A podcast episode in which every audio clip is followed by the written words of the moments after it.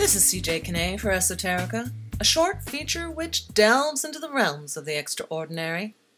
And I can think of no better time to tell you this true story, this, the 31st of October, Halloween. Get your candy ready and put on your witch hats as I tell you about the time I was taking a shower and kept looking out beyond the wet curtain into the steamy bathroom just to make sure no one or no thing was out there. I had to close my eyes when washing out the shampoo, the only time I did so during that particular shower, too scared to relax and let go under the warm droplets, sure that when I reopened my eyes, something, something that shouldn't be there, something I hadn't heard come in past the two locks I'd shakily thrown on the door, something would be standing, dripping, in the shower right in front of me. I opened my eyes and nothing, nothing was there. I looked surreptitiously around the curtain. Nothing in the bathroom either. In the three seconds my eyes had been closed as I rinsed the bubbles from my long hair, nothing unnatural had entered the bathroom, at least nothing I could see. Did you know the human eyes detect less than 1% of the electromagnetic spectrum?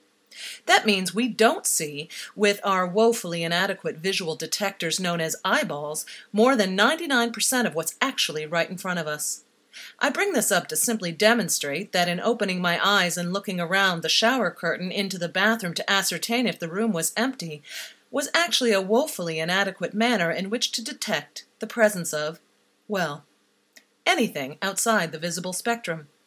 And to drive this point home, more than 99% of everything is outside the visible spectrum. So merely looking into a room and saying it's empty is likely wrong.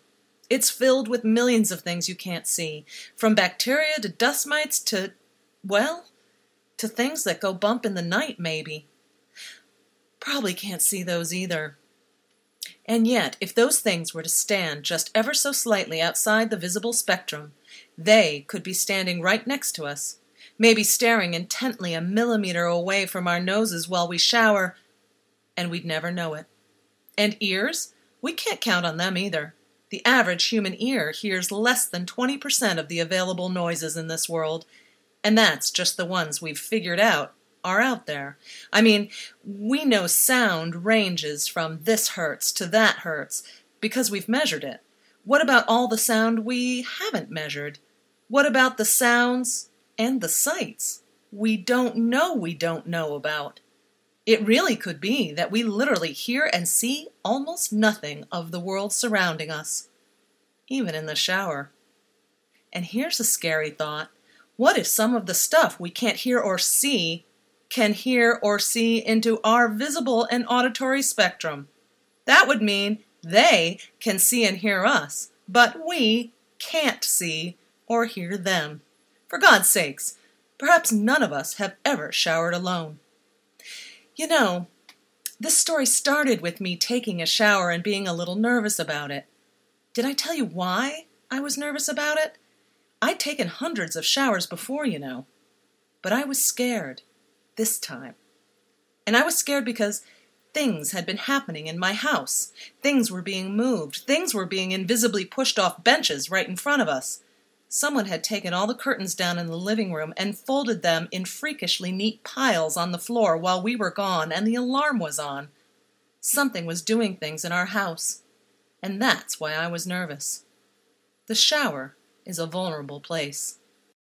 Yet I got through that shower, and I gratefully stepped out into the heavy vapor of the bathroom and onto the bath mat.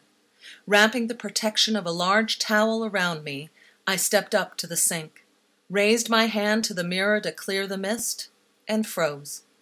Written in dripping steam was a single word Hi. You know, as in, hello?